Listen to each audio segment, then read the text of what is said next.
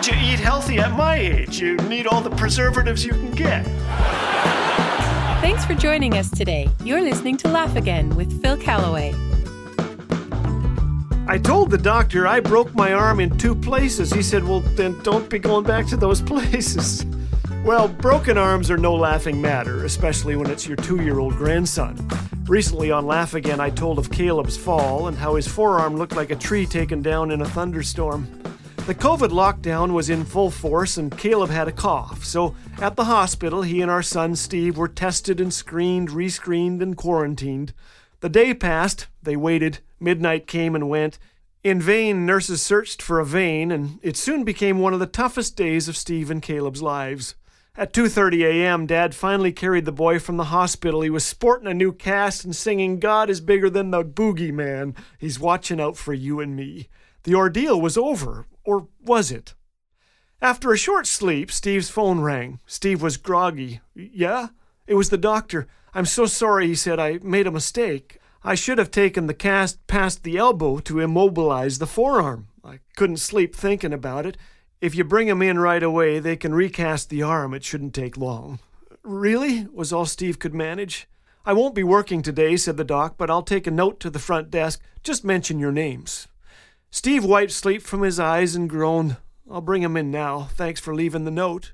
He thought, doctors are human. I've made mistakes too. At the hospital, they donned masks and approached the front desk. The note was there as promised, but Caleb's cough sent them to a waiting room.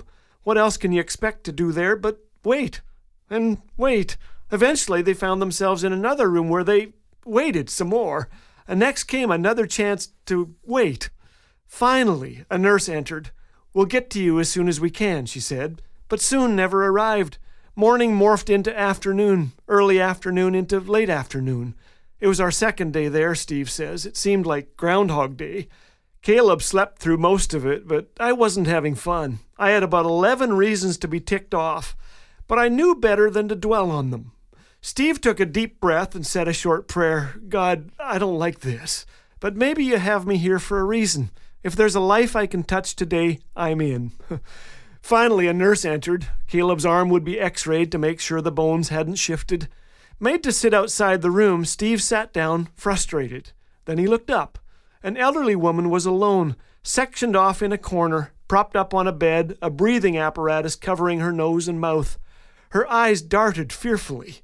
Steve walked over, put a hand on her shoulder, and asked to pray. Her eyes brightened.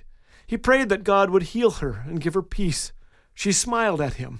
The fear had vanished. You know, it's surprising what happens when we look past our problems to people who need a shot of hope in their cloudy day. Later, Steve told me maybe it was worth two days of waiting just to talk with her, just to see her experience God's love and find peace in the midst of this storm. Charles Spurgeon, the great preacher, battled lifelong depression. He said this I would go to the deeps a hundred times to cheer a downcast spirit. It is good for me to have been afflicted, that I might know how to speak a word in season to one who is weary. After one more wait, a weary Caleb came out, smiling, a cast extended above his elbow. Mommy was waiting there to take the boys to supper. I think they went somewhere nutritious like McDonald's. Things were looking up. Maybe it wasn't such a bad day after all.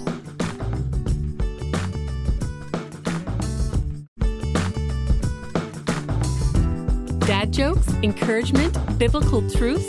What more could you want? If you're enjoying what you're hearing on Laugh Again, we encourage you to share with a friend.